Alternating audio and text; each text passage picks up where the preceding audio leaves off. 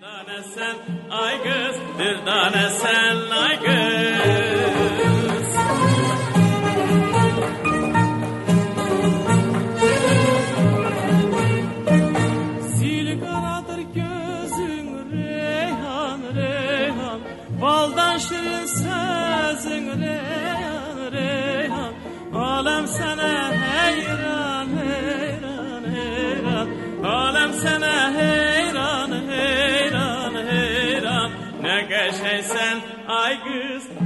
Gül çiçeksen ay kız Bir tane sen ay kız Bir tane sen ay kız Ne geçeysen ay kız Gül çiçeksen ay kız Bir tane sen ay kız Bir tane sen ay kız کسانی که با زنده یاد منصور قدرخواه آشنایی دارند حتما می‌دونن که در سال 1992 زنده یاد قدرخواه کارگردان عضو شورای ملی مقاومت ایران یک فیلم سینمایی به نام چشم در مقابل چشم رو تهیه و کارگردانی کرد.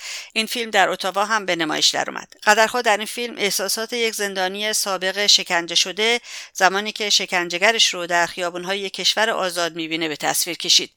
خانم شعله پاکروان هم با مطلع شدن از حضور قاضی مرگ حسن تردست قاضی پرونده دختر شجاعش ریحان جباری در آلمان دست به افشاگری زد و همونطور که در این گفتگو خواهید شنید سیل احساسات به درونش سرازی شد.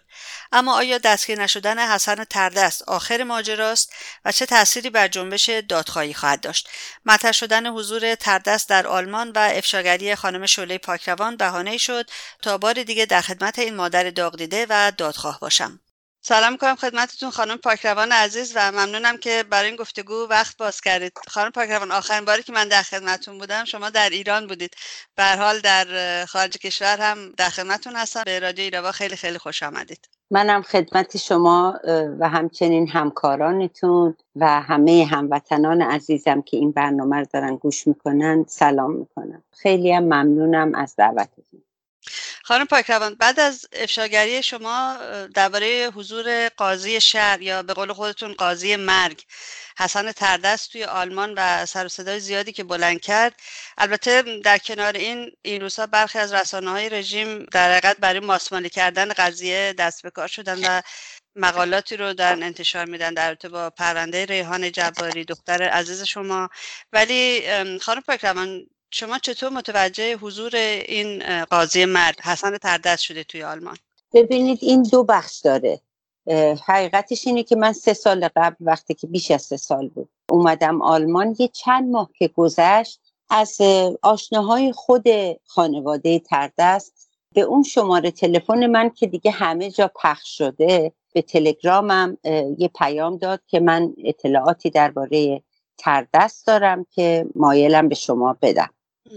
اولین بار یک خانوم بود و بعد دیگه افراد دیگه اومدن که خانوم ها و آقایان دیگری بودن از همین اقوام و آشنایان خانواده تردست. خب من ملاقات کردم با اینا و گفتن که برای اولین بار شنیدم که دخترای تردست برلین هستن. خب این حس خیلی عجیبی بود که به خصوص دیگه اکسا و اسماشون رو نشونم داد. بعد نگاه کردم که اینا اصلا شبیه اون ادایی که تردست در داخل دادگاه ها در میاره نبودن. و من فقط ازشون خواهش کردم که هر موقع چون اون موقع که اینا به من گفتن تردست تازه رفته بود. و گفتن که هر موقع که بیاد ما به تو خبر میدیم. من حقیقتش چون برام خود تردست مهم بود فقط مترصد این بودم که به محض اینی که میاد آلمان گیرش بیارم و خلاصه شکایت ازش بکنم. ولی کاری با خانوادهش نداشتم چون که دستگیر کردن خود تردست اهمیت داشت و اگر دستگیر می‌شد دادگاهی می‌شد خود به خود یه عده هم می اومدن وسط این ماجرا که قرار بود امسال تابستون بیاد که متاسفانه به دلیل کرونا این سفر صورت نگرفت. و من یه شب خوابیدم فردا صبح دیدم آه پر شده همه جا خبر خبر که شک این هست که تردست در آلمان باشه. من میگم چون رد تردست رو می‌زدم شک کردم به آقای موسوی گفتم گفتم که تا جایی که من می‌دونم تهرانه. گفت ولیکن این به صلاح این خبری که پخش شده رو نمیشه ندیده گرفت. من میگم با دیده شک به اینی که در آلمان باشه نگاه کردم. تا اینکه یک خانومی از اسلو با من تماس گرفت و گفت من تردست رو در خیابون دیدم. همراه با یه خانوم و یه آقایی بوده چمدون همراهش بوده. خب اینا یه کمی شک آدم رو بیشتر می‌کنه. ولی من هنوز هم به طور قطع دلیل کافی و قانع کننده نرسیدم که در حال حاضر تردست در آلمان باشه. خانم پاکروان زنده یاد منصور قدرخوا در سال 1992 یک فیلم سینمایی ساختن. ایشون کارگردان عضو شورای ملی مقاومت بودن. یک فیلم سینمایی ساختن به زبان آلمانی که اسمش بود چشم در مقابل چشم. داستانش هم داستان یک زندانی سیاسی سابق بود توی خارج کشور که یک روز شکنجهگر خودش رو تو خیابون می‌بینه و اتفاقاتی که بعد براش میفته می‌دونم که تردست شکنجهگر زندان نبود ولی وقتی که مطلع شدید که به آلمان اومده از نظر عاطفی چه احساسی داشتید نسبت به اینکه به حال توی جامعه آزاد داره برای خودش میچرخه راحت وارد آلمان شده و خانوادش هم خیلی راحت زندگی می‌کنند بدون هیچ فشاری بدون هیچ مزاحمتی از طرف پلیس و نمی‌دونم نهادهای امنیتی و غیره؟ من این فیلمی رو که میگین ندیدم و شناختی دربارش ندارم ولی درباره احساس خودم آدم ناراحت میشه. به خودش میگه که من از اون مملکت از دوستانم از خانوادم از خونه و زندگیم ناچار شدم فرار کنم اینجا از دست کسانی مثل تردست. و تردست اینجاست. بچه هاش اینجان. فکرشو بکنین. اونها اومدن داخل ایران رو تبدیل به یک جهنم کردن که خیلی ها مجبور شدن فرار کنن و کسانی که داخل ایران دارن زندگی می‌کنن با اون چارچوب هایی که جمهوری شیطانی درست کرده با قوانینی که امثال تردست درست می‌کنن زندگی رو به مردم زهر از اون اجبارهایی که بهشون تحمیل میشه. کدوم آدم ایرانی رو می‌بینی که اختیار داشته باشه برای زندگیش. همه چیز رو شما فکر کن ساده ترین چیز که پوشش یک فرده تحت کنترل جمهوری اسلامی و اینا باید مثلا اگر زن یا دختری چه می‌دونم روسریش رو نخواد و بذاره کنار کتک می‌خوره زندانیش می‌کنن براش پرونده می‌سازن یک چنین مملکتی رو ساختن بعد دخترای خودشون طاقت نمیارن اونجا زندگی کنن. میان اینجا از مواهب غرب استفاده می‌کنن لذت می‌برن بچه هاشون رو بزرگ می‌کنن. سالی دو سه بارم با یورو و دلار گرون قیمت برمیگردن. ایران رو به جوانای مردم عادی پوز میدن که مثلا اینه و اونه. اصلا حس خوبی نیست. و خیلی آدم شاکی میشه از اینی که پس این دولت های غربی کی می‌خوان مردم رو ببینن؟ مردم ایران کجای این روابط قرار دارن. چطور؟ چه یعنی اینا مطلع نیستن که مثلا پسر ابتکار آمریکاست. مطلع نیستن این نوه خمینیه که کاناداست. مطلع نیستن که اینا همه دستا و بازوهای همین جمهوری شیطانی که میگیم از داعش بدتره. همین جمهوری اسلامی که دولت های غربی گاهی میان می که شرورن نمی‌دونم باید تحریم بشن باید فلان بشن باید بهمان بشن. چطوره که اعضا و به اصطلاح افراد این گروه می‌تونن بیان تو غرب؟ چطور بهشون ویزا میدن؟ چطور بهشون اقامت میدن؟ و من واقعا شک می‌کنم به صداقت سیاست های موجود در کشورهای غربی. خب ما الان چندین دهه بود که با سیاست مماشات روبرو بودیم خانم پاکروان و دست بازی که برای رژیم گذاشتن چه توی منطقه چه در اروپا چه در آمریکا چه در کانادا و با پولهای فراوانی که می اومدن خب دهن به قول شما این دولت ها رو بستن و اجازه نمیدن که مردم دیده بشن. ولی سوالی که مطرح میشه خانم پاکروان خیلی ها شاید به خودشون فکر کنن خب اگه جای شما بودن به عنوان مادر ریحانه و میفهمیدن که مثلا تردست قاضی که حکم اعدام ریحانه رو صادر کرده در کشور آلمان هست خب می‌رفتن جلو خونش تحسن می‌کردن حتی به پلیس شکایت می‌کردن. و شاید خیلی هم بپرسن که شما چرا اقدام حقوقی و قضایی نکردید؟ دلیلتون چیه؟ چی جواب میدین به این افراد خانم پاکروان ببینید به این دلیل که هنوز تردست نیومده. تردست در آلمان من پیداش نکردم. من همین الانم اگر بفهمم تردست تو هر شهری دورترین شهر آلمان ساکنه حتی یک ثانیه تو خونم نمیشینم و میرم دم در خونش. انقدر فریاد می‌زنم تا پلیس بیاد تا مردم بریزن همسایه هاش بیان بگن اصلا این زن دیوونه است. بعد من توضیح میدم که این کیه. به گفته خودش هزار تا حکم اعدام صادر کرده که باز به گفته خودش 20 درصدش نجات پیدا کرده. 800 تا آدم رو این آقا کشته و الان اومده مثلا تو فلان شهر آلمان داره زندگی می‌کنه. معلومه که من یک لحظه صبر نمی‌کنم. ببینید به این دوستانی که چنین تفکری دارن یادآور میشم. من تمام زندگیمو بابت دادخواهی گذاشتم و ادامه میدم. من با دخترم با پاره تنم عهد بستم که لحظه ای از یادش کم نکنم فراموشش نکنم. عدالتی که از این بچه دریغ شد تا اجرا نشه من از پا نشینم. حتی اگر بمیرم اینو بارها گفتم که اگر سالها طول بکشه و من حتی اگر بمیرم بدون شک از قبار جسدم هم فریاد دادخواهی بلند میشه. چطور دلتون میاد که بگین مثلا اگه شما بودین تردست رو پیدا می‌کردین می‌رفتین شکایت می‌کردین؟ من شکایت نکردم. تردست کجاست که من برم شکایت کنم؟ من همین الان از محمد حسین شاملو احمدی هم شکایت دارم. فرض کنین برم پلوی پلیس. بگم محمد حسین شاملو احمدی جلال سربندی کی کی کی؟ در قتل بچه من دخالت داشتن. یا از جانب مادران داغداری که به من وکالت دادن برم بگم من به جای این مادر اینم فیلمش که به من وکالت داده اینم نوشتش که به من وکالت داده. می‌خوام بگم مثلا فلانی بچه بهمانی رو به اعدام محکوم کرد. خب پلیس به من میخنده میگه که آیا اینجاست؟ ما باید چیکار کنیم؟ مثلا شکایت تو رو برای کسی که تو کشور خودته که ما نمی‌تونیم بپذیریم. ببین کار حقوقی یه چارچوب خاصی داره که باید قدم به قدم جلو رفت. من به محض اینی که ببینید سه سال من دنبال این تردستم چون ردش رو زدم که در آلمان خانواده داره و چون اومده پس بازم میاد. امسال میومد. اگر کرونا نبود تابستون میومد و می‌دیدیم که چه اتفاقی براش میافتاد. ولی چه کنم که نیومده.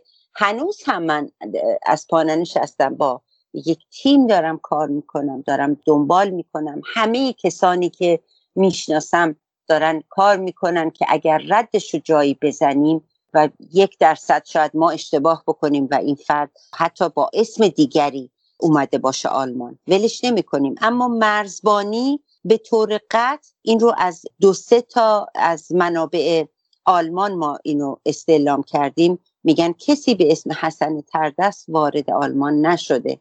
امسال وارد نشده. در نتیجه اینطوری میشه که دربارش فقط حرف زده میشه. اما اینم بگم خدمتتون که فکر نکنید حالا تردست دستگیر نشد به دلیل اینکه اصلا اینجا نبود. چقدر بیهوده شد. حالا اسمش اومد دیگه اون میترسه نمیاد.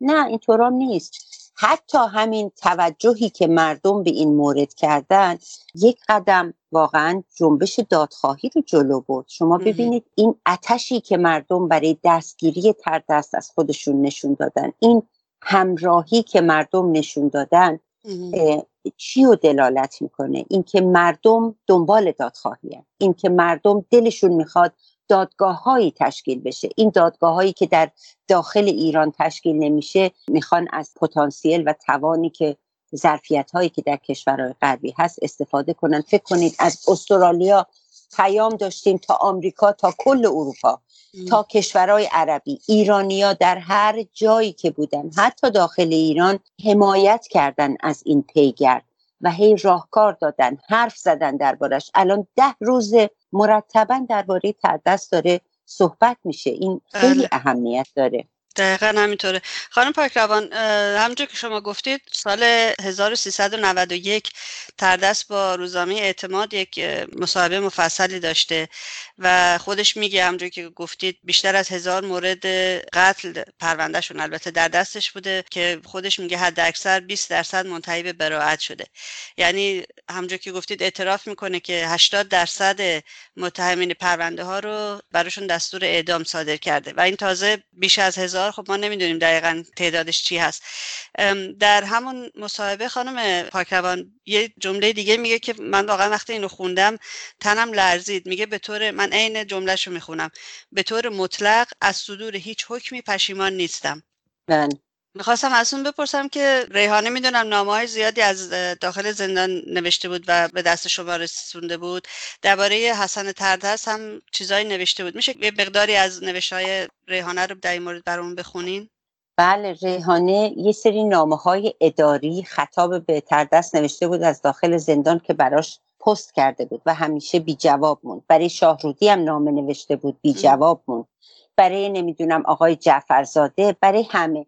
ولی یه چند تا دفتر داره که این دفترهاش در واقع در سال 93 همون سالی که هی اینو بردن پای چوبه دارو برگردوندن و اون کارزار نجات ریحانه مشغول کار بود. بچه من یادداشت برداری کرده. مثلا خط خطیف شده. می‌دونید یه مدلی که در انگار توی تب و تابه توی تحت فشار هی خواسته با نوشتن خودش رو آروم کنه.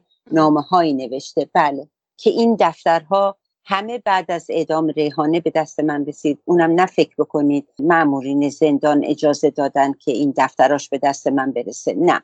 وسایلش رو به من دادن. مثلا لباس و این چیزاش رو به من دادن. ولی نوشته هاش یا کارهای هنری که کرده بود به من ندادن. این دفترها رو همبندیاش قایم کرده بودن و بعد با خیلی زرنگی با خیلی دانایی اینا رو از زندان خارج کردن و به دست من رسوندن. من چون خیلی طولانیه حالا فقط یه تیکه کوتاهیش رو براتون می‌خونم. مرسی. خواهش می‌کنم که مثلا از اینجا به خدا قسم می‌خورم که از صمیم قلب برای خانواده سربندی غمگینم. در جلسه صلح و سازش هم که برگزار شد و آنها حاضر به روبرویی با من نشدند هم گفتم که بسیار متاسف و متأثرم ولی خواهش می‌کنم دست از گذافگویی بردارید گاهی آنچه واقعیت به نظر می‌رسد با حقیقت متفاوت است. این را بارها و بارها گفتم. حق با شماست که فرضیاتی در ذهن داشته باشید و به فکر حل آنها باشید. ولی وجدانن اگر دیدید فرضیه ای به نظرتان عجیب است آن را کنار بگذارید. جناب تردست ادعاهای شما را خواندم. نمی‌دانم آن اسمس نمی‌دونم چی و وعده آزادی که گفته اید کجای پرونده است که من بی اطلاعم امیدوارم در خلوت خودتان هم از رأی صادره راضی باشید. امیدوارم قلبتان مطمئن باشد که در غیر این صورت حتی اگر تمام دنیا حق را به رأی شما بدهند خودتان راضی نیستید. و خواب راحت به چشم نخواهید داشت.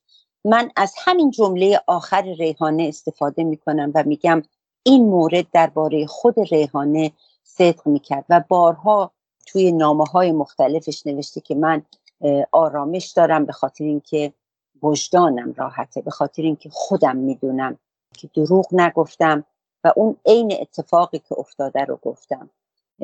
و به همین دلیل با اینکه عاشق زندگی بود با اینکه توی باز گفته هاش و نامه هاش میگه که از بهار و پاییز و زمستون لذت می‌بره از صدای گنجشکا و از تابش آفتاب از سرما و گرما و تاثیرش روی پوستش لذت می‌بره. اما همزمان میگه با آغوش باز از مرگ استقبال می‌کنم. و این رو در عمل نشون داد در حالی که پای چوبه دار. این تلویزیون اون برنامه بدنام 8 و سی 20 و سی که مال وزارت اطلاعات دوربین و پروژکتورش رو برده تا در اون فضا ازش اعتراف بگیره و باز جلوی چشم ریحانه یک نفر رو دار می‌زنن و اون می‌بینه و خانواده سربندی جلال مادرش و مادر بزرگش کنن و میگن که بگو که تجاوز نبوده و آزاد میشی. ولی به گفته معمور زندان ریحانه وقتی که می‌بینه که حرفاشو گوش نمیدن دیگه فقط نگاهشون می‌کنه و هیچ جوابی بهشون نمیده.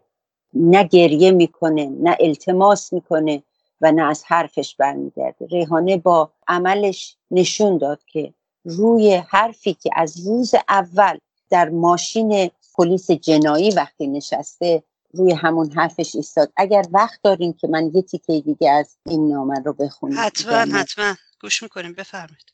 یه تیکه از این نامه برای آقای شاملو هست که میگه که آقای شاملو خدا شاهد میان میان ماست که من از شب دستگیری از آن لحظه که با پای خودم در ماشین بازپرس جنایی نشستم به آن نشان که شما جلو و آقای کمالی عقب نشسته بود به شما گفتم که من از خودم دفاع کردم. حالا می‌گویید من بعد از چند وقتی ادعای دفاع را مطرح کردم به من بگویید چگونه چند روز بعد اعلام کردید مقوای یک چاقو را زیر تخت من پیدا کردید؟ کدام جلد مقوایی؟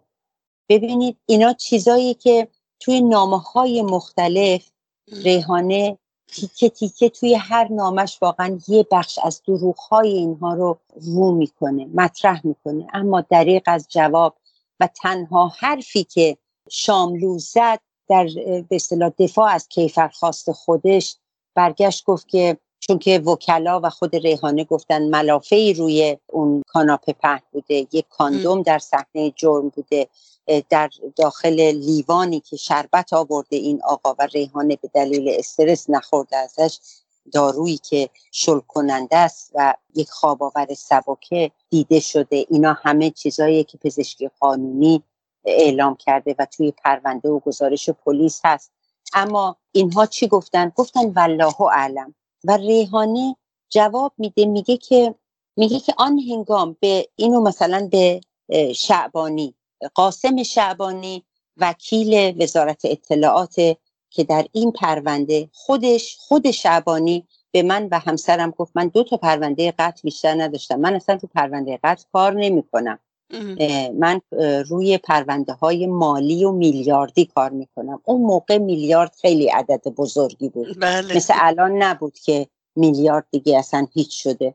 ایشون بعدها ما فهمیدیم که دو پرونده قتل یکیش مربوط به زهرا کازمی بود که در واقع ایشون وکیل قاتل زهرا کازمی بود و یکی هم در پرونده ریحانه که وکیل خانواده سربندی بود. دیگه آن هنگام که شما به عنوان وکیل روی پرونده کار می‌کردید که رد پای افکارتان هم کاملا مشهود است. من انفرادی بودم. بیخبر از خانوادم در حالی که هر روز می‌گفتند خانوادم رهایم کردند و مرا بیش از پیش دلسرد و خرد می‌کردند. یادمون باشه خانم که ریحانه اینجا 19 سالش بوده ها؟ بله. موقعی که انفرادی بوده. در دادگاه یکدیگر را دیدیم و شما دفاعیات خود را کردید. قبول کنید که آن اتاق مثل یک جعبه بسته است و حالا من تنها بازمانده آنم. من جعبه سیاه 16 تیر در خیابان میر امادم. من ادعا می کنم و شما بررسی کنید. شما به من بگویید منظورتان از گفتن این سایز عجیب چاقو چه بوده است؟ یعنی گواهی کارشناسان پزشکی قانونی را هم قبول ندارید؟ آیا این بزرگ نمایی کلمات و استفاده از آنها چیزی جز سعی شما در وحشتناک کردن ماجرا را نشان می‌دهد.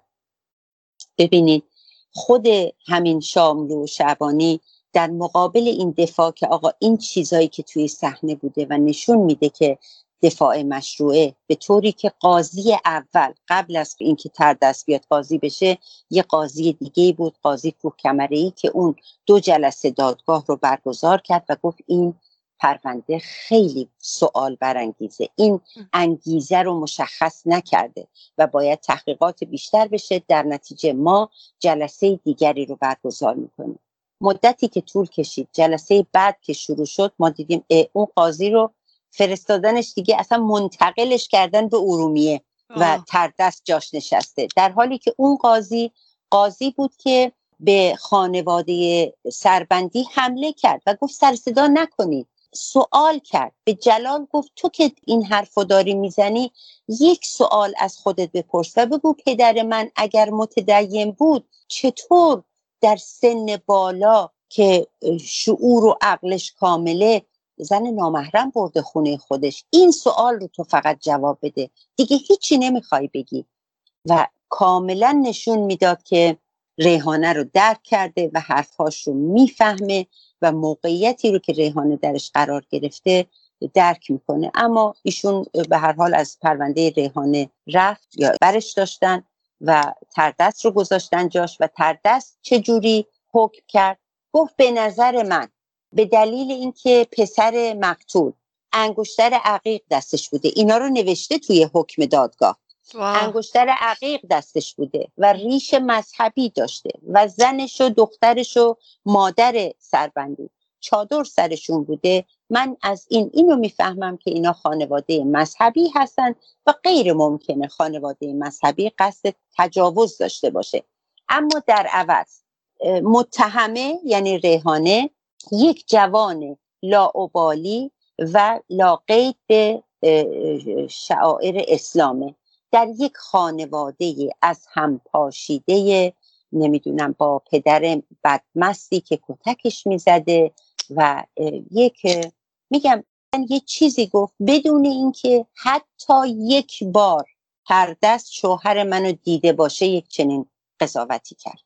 حتی یک بار اومده باشه از همسایه‌ای بپرسه از فامیلی بپرسه از همکاری بپرسه. یه تحقیقی بکنه درباره این خانواده که ببینه واقعا اینا مثلا خانواده لاعبالی هستن.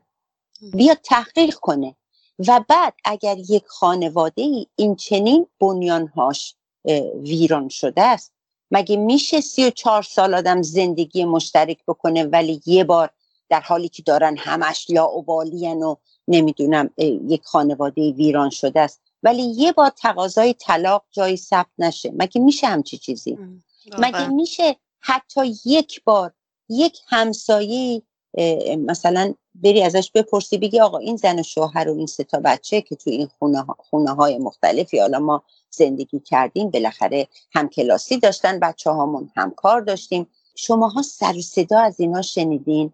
دعوا شنیدین کتککاری ازشون دیدین. بالاخره اینطوری نیست که مثلا شوهر من بدمستی بکنه بچه منو بزنه من ساکت بشینم. یا منو بزنه من نرم تو کوچه دادی بزنم. مگه میشه همچی چیزی؟ بدون تحقیق این بیشرم اومد یک چنین حرفی رو زد. خب قضاوت های تردست این مدلی بود و بچه منو این مدلی حکمش رو صادر کرد. به دروغ و امیدوارم که میگم ریحانه همه شکنجهگرا و تردست و بقیه رو گفت من در این جهان کاری بهتون ندارم و شما رو به دادگاه خالق هستی. اونجا من شاکیم و اینها متهم. ولی من شخصا هم در دادگاه خالق هستی شاکی هستم و هم این دنیا. من این دنیا نتونستم ببخشم. الان بیش از شش سال از اعدام ریحانه گذشته حتی شما بگو به اندازه پر کاهی از خشمم از نفرتم از عصبانیتم از اینکه از از تنفرم نسبت به این رویه از اون کراهتی که آدم میگیرش که چقدر پست فطرتین چقدر شما عدالت رو از معنا توهی کردین. یک ذره کم نشده.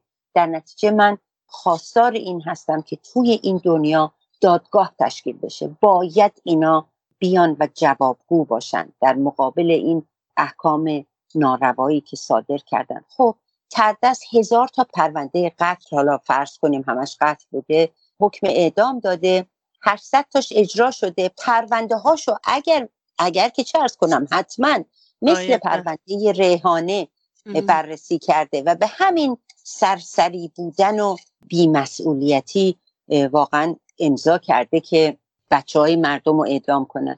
در نتیجه من از تریبون شما استفاده می‌کنم و میگم که تمام کسانی که به دلیل قتل پرونده ای داشتن که قاضیش حسن تردست بوده من صحبت کردم با اون افرادی که با همدیگه کار می‌کنیم برای مسئله تنظیم یک شکایت که من شکایت همو کردم البته. بله. بله. می‌تونن اونها هم بیان شهادت بدن و بگن مثلا پسر من یا دختر من خانواده بهنود شجاعی می‌تونن بیان. خانواده مثلا فکر می‌کنم علی مهین ترابی هم احتمالا اینو دقیق یادم نیست ولی بهنود شجاعی رو مطمئنم. خانواده مکرمی می‌تونن بیان. چندین خانواده سهر مهابادی که هم بند ریحانه بود می‌تونه بیاد. اینا حکماییه که توسط تردست صادر شده. همه شما می‌تونین شکایت کنین از تردست و مطمئن باشید که با توجه به این حمایتی که مردم توی همین ده روز نشون دادن غیر ممکنه که تردست و امثال تردست دستگیر بشن و دولت ها مجبور نشن براشون دادگاه تشکیل بدن. اینو شک نکنید. هر موقعی که امکانش باشه این اتفاق خواهد افتاد. درسته. خانم پاک روان تردست توی اون مصاحبه یه جای دیگه میگه من بازم از روی خود جملاتش می‌خونم. متذکر می‌شوم چون در این پرونده ادعا شده بود درباره پرونده ریحانه میگه متذکر می‌شوم چون در این پرونده ادعا شده بود مقتول وابسته وزارت اطلاعات است و محتمل بود تحقیقات ابتدایی در دادسرا به لحاظ اثرگذاری نهاد امنیتی از مسیر قانونی خارج و حقوق قانونی متهمه رعایت نشده باشد. لذا حقیر به این پرونده حساسیت نشان دادم. البته خب این جو که حساسیتش مشخصه که بیمورد هست. ولی خانم پاکروان فکر می‌کنید اگر سربندی که یک تجاوزگر بود وابسته به وزارت اطلاعات نبود بازم پرونده ریحانه زیر دست و پای این قاضی مرگ و دم دستگاه حکومت آخوندها لو لورده می‌شد اینطوری؟ غیر ممکن بود. ببینید مسئله اینه که پرونده ریحانه خیلی می‌تونست پرهزینه باشه برای رژیم. اگر ریحانه با اینکه ادعاش قابل اثباته و تمام مدارکی که الان پیش منه به هر انسان حتی عادی نشون میدم.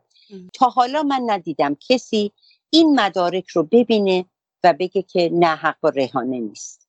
خب؟ ولی این شده بود دستگاه به قول معروف امضا فقط. رونویسی بهش دیکته می‌کردن و او مینوشت. به خاطر اینی که اگر ریحانه رو محکوم نمی‌کردن در واقع پذیرفته بودن که یک نیروی امنیتی به ناموس مردم چشم داره و نظر داره. دقیقا. و بعد چطور مردم می‌تونستن دیگه اعتماد کنن به نیروهای امنیتی؟ اینا براشون خیلی مهم بود. از سوی دیگه اگر ریحانه رو تبرئه می‌کردن نیروهای امنیتی پیش خودشون می‌گفتن اه ما بریم سرکوب کنیم مردم رو شکنجه بدیم زندانی کنیم. بعد اگر یه خطایی هم بکنیم جمهوری اسلامی بیاد بزنه تو سرمون. پس شل میشن. در نتیجه حکومت با اعدام ریحانه علاوه بر اینکه تلاش خودش رو کرد که لکه ننگ رو که هرگز پاک نمیشه ولی تلاش خودش رو کرد که بگید نه نه نه نه. مامورای امنیتی من اصلا چشم به ناموس مردم ندارم. از اون طرفم به مامورای کثیف خودش این پیام رو داد که شما برای ما سرکوب کنید توی خیابون بیان پویاها و محسن محمد پورها رو با تیر و تفنگ بکشید.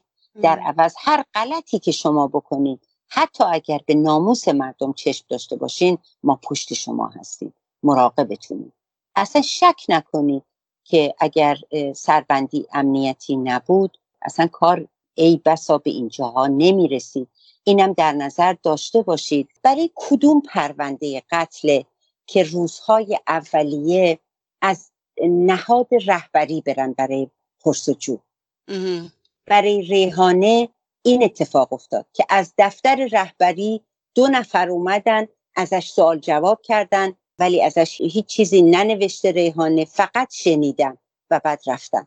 ببین این خیلی اهمیت داره. آیا همه پرونده های تجاوز اینطوریه؟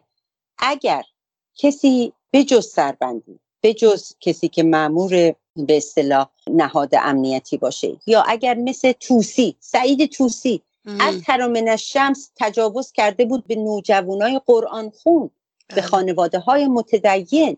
اما دیدیم که چطور حکومت ازش دفاع کرد. بعد میاد در نقطه مقابلش میاد مثلا افرادی رو در ملع عام اعدام می‌کنه و میگه اینا متجاوزن. برای امنیت شما ما اعدام می‌کنیم. بعد مردمی که جمع می‌شدن الان که دیگه اون مدلی نیست و خیلی تغییر کردن مردم. یکی مثل جواد لاریجانی می‌رفت در نهادهای بین المللی و می‌گفت شما به ما فشار میارین که اعدام نشه. مردم از ما اعدام می‌خوان.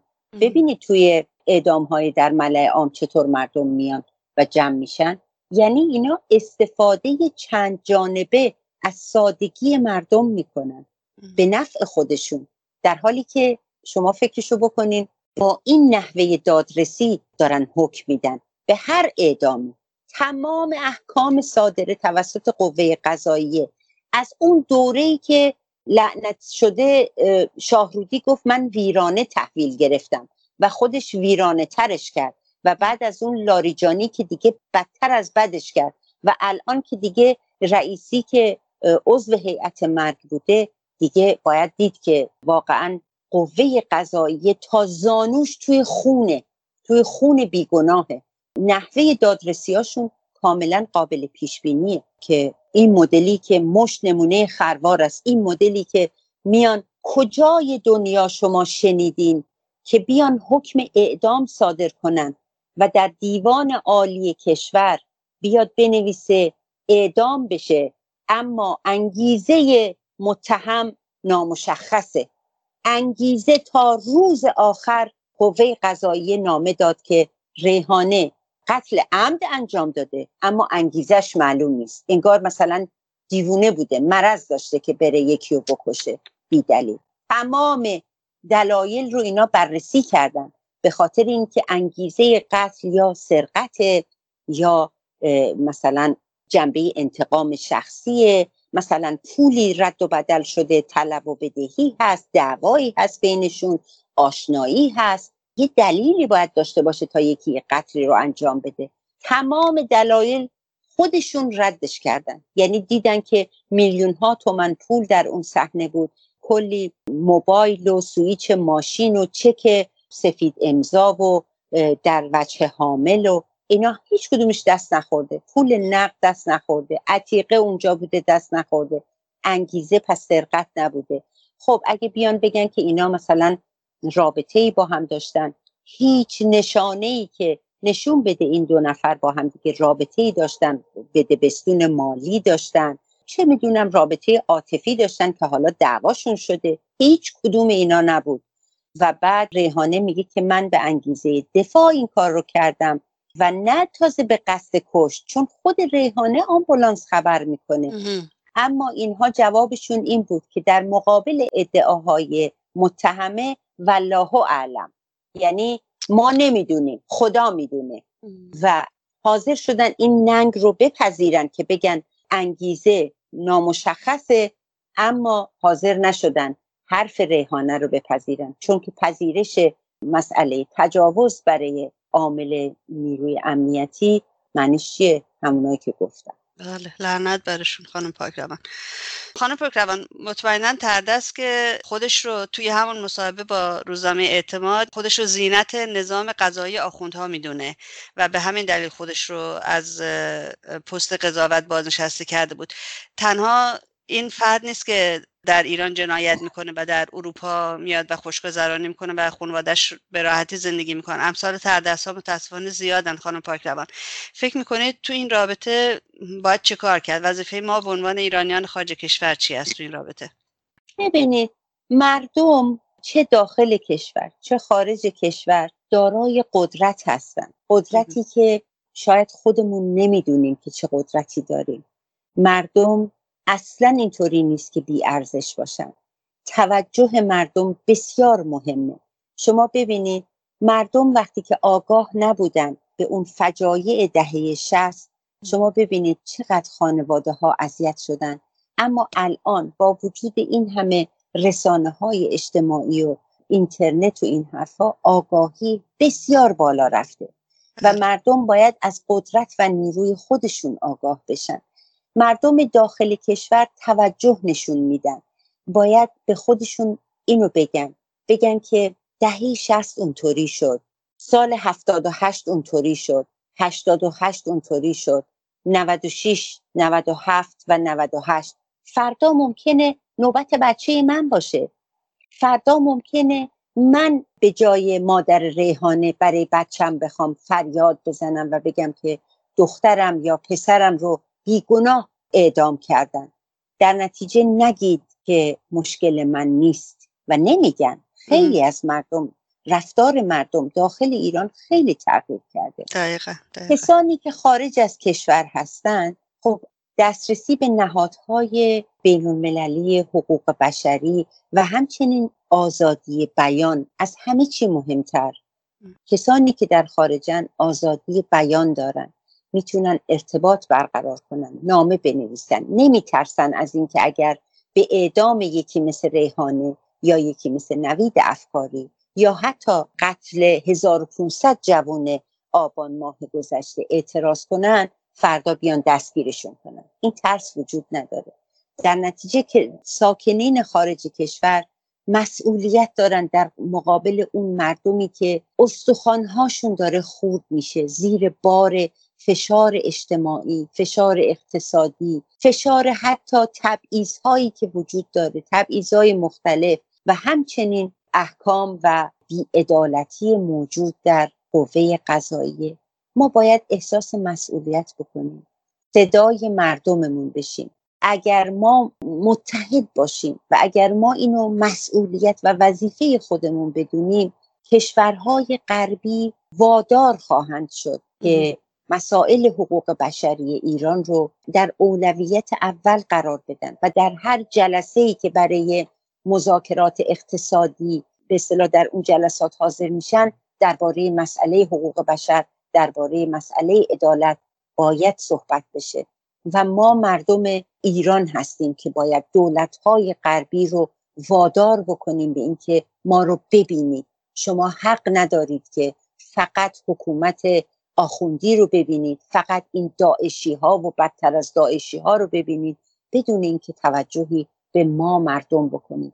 هشتاد میلیون ایرانی نمی‌تونیم شما ندیده بگید دقیقا همینطوره. بعد از چل سال نوبت مردم ایران هست که دیده بشن به قول شما خانم پاک روان و قضاوت باید در رابطه با ناقضین حقوق بشر در داخل کشور و در خارج از کشور در دست دادگاه های باصلاح و دادگاه های بینومللی انجام می‌گیره خانم پاک روان من خیلی تشکر می‌کنم ازتون که وقت باز کردید برای این گفتگو و وقتتون رو در اختیارم گذاشتید. براتون سلامتی و موفقیت در مسیر دادخواهی آرزو دارم. خیلی ممنونم از اینکه منو دعوت کردیم همه هموطنانم رو به خدای بزرگ دوست دارم. خدا نگهدار. در جنگ بین